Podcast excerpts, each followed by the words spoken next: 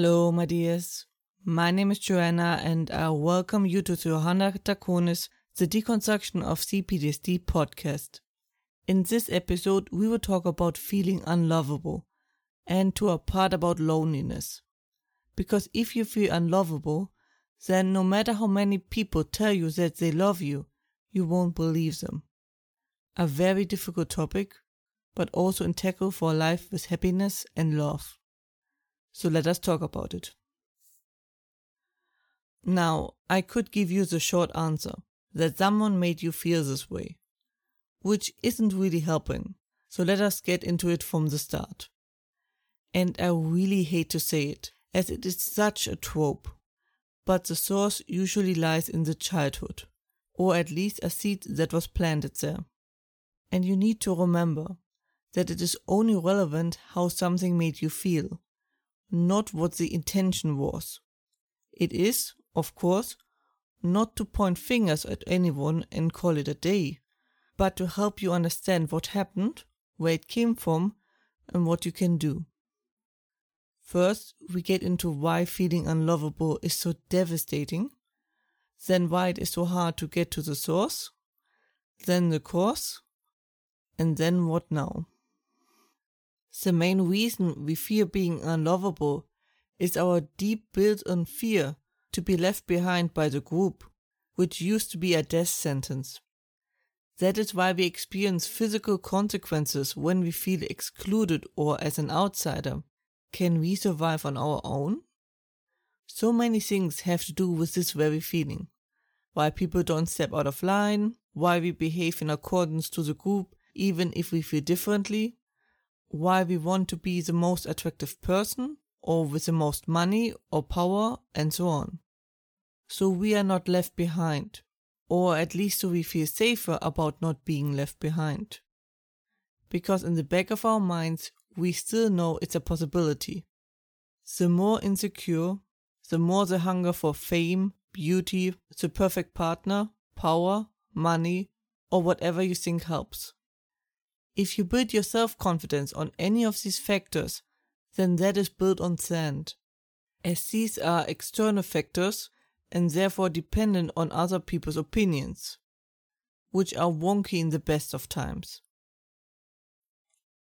If you want to get to the source, then you need some sort of stability or the like, because we are going to a very painful area which is very sensitive.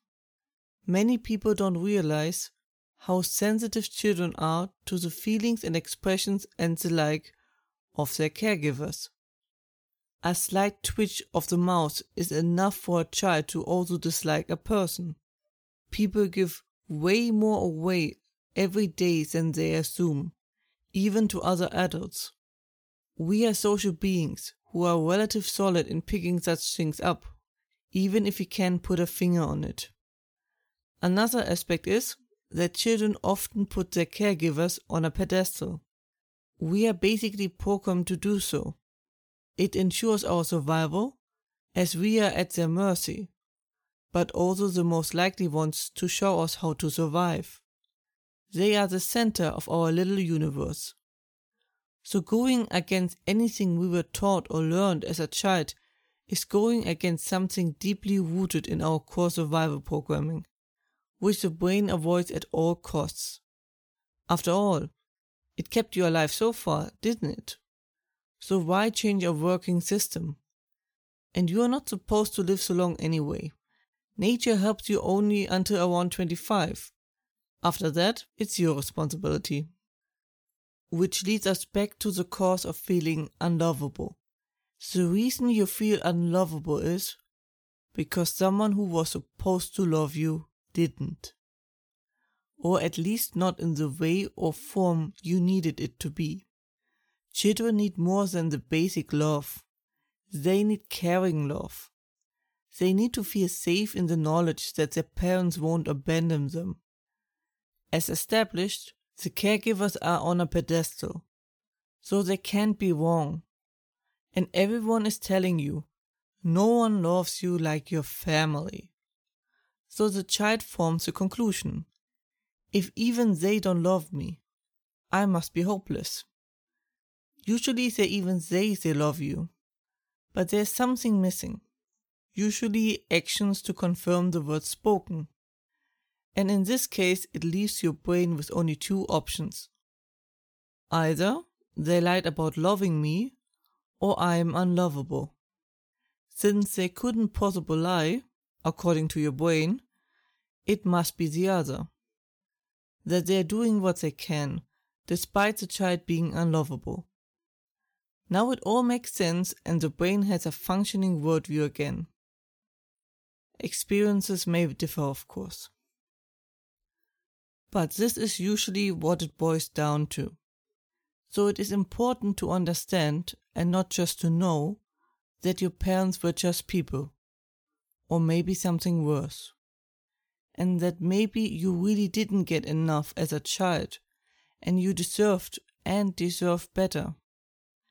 The best thing you can do is to love and care for yourself as you should have been. If you don't believe yourself to be worthy of love, other people will follow your instructions, even if you send them out completely unconsciously.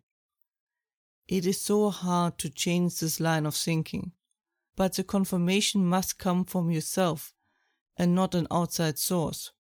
How to love yourself and get more self confidence. We get into next time. That was it for today's episode. I hope you found it helpful. Hope you are safe and well. And, as always, if you have any questions or feedback and the like, please let me know at contactme at johannadraconis.com. More information and transcript you can find, as usually, under johannadraconis.com, and links are in the description. I hope to see you next time. Watch yourselves and have a wonderful time.